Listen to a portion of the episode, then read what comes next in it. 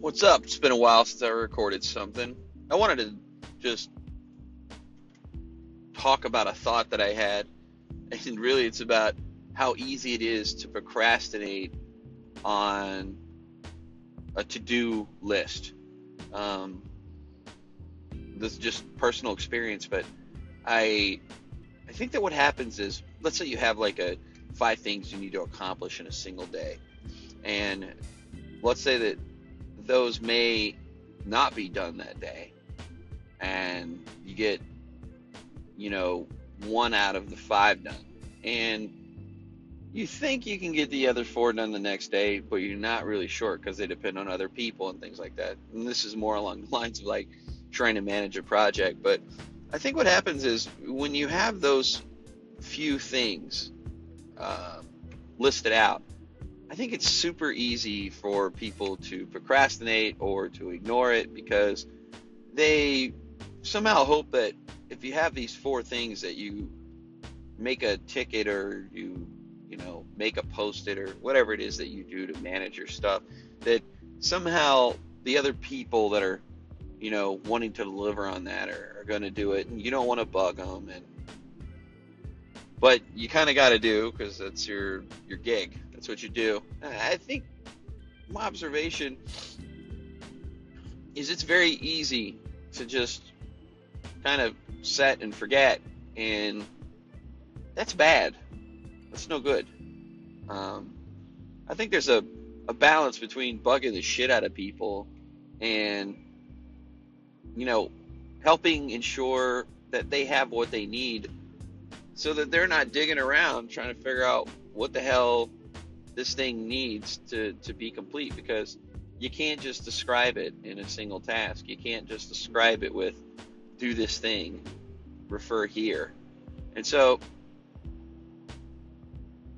that's sort of an observation of a bad practice. And let me tell you how you can get around that you have to force yourself into doing the mundane. You have to force yourself to revisit and ask yourself, are you really, really sure there's enough information here? Are you really, really sure that all this makes sense and that all the information is there? And so, a little tip that I can give for that is you need to put yourself in the shoes of the person who owns the task, who's responsible for completing it. And I don't mean the person who made the ticket, I mean the person that, like, let's say it's a designer and they owe you a design element. Make a ticket. You're like, okay, there it is. It's out in the universe. And, you know, they should have got an email or some kind of ping or notifier or whatever.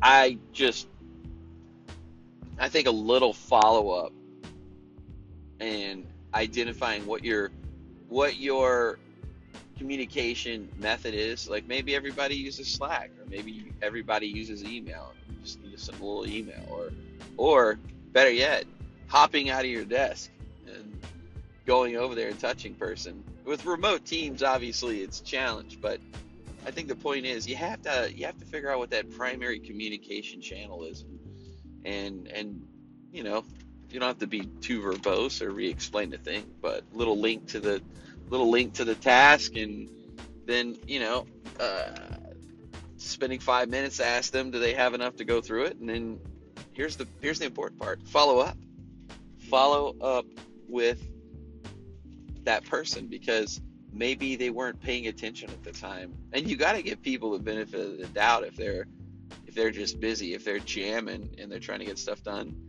Like they're going to tell you yes or it looks okay because they haven't really taken it in yet. They haven't gotten there yet. They probably got five other things they got to take care of. So that's my sort of thought about how to kind of keep people on task. But the procrastination is really a separate kind of thing. It's just this is sort of a way of ensuring that you can keep pushing forward. But the procrastination is just the fact that you're doing this repetitive thing. You keep checking and checking and checking and checking, and you kind of you kind of feel like you're gonna go crazy, and so you do other things, and then you you become distracted and you lose focus of driving the project, as they say. You lose focus of that, and it's a it's not it's not a terrible thing, but you want to catch yourself whenever that happens so that you don't ignore something for too long. And I think that getting feedback from others is also really helpful.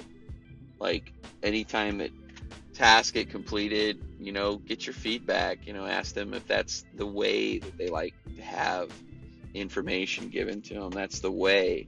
Because you're you're on a team of very diverse people if you're working on teams.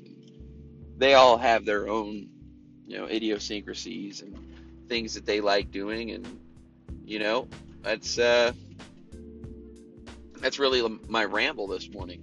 But I think that if you want to stay on task and you want to get things done, just, you know, you can do the mundane, but find different approaches so you can get through it and, you know, make sure that you deliver and, and get everything done. I think that you'll you'll find your skill set grows, and you'll find um, you'll find it's much easier to work with other people because there is the dreaded fear of again bugging the shit out of people, and there is the dreaded fear of you know, um, was this the right thing? And you know, you're second guessing things. You know, part of the beauty of of, of managing a project is a delicate dance. It's you know, you get a client commitment on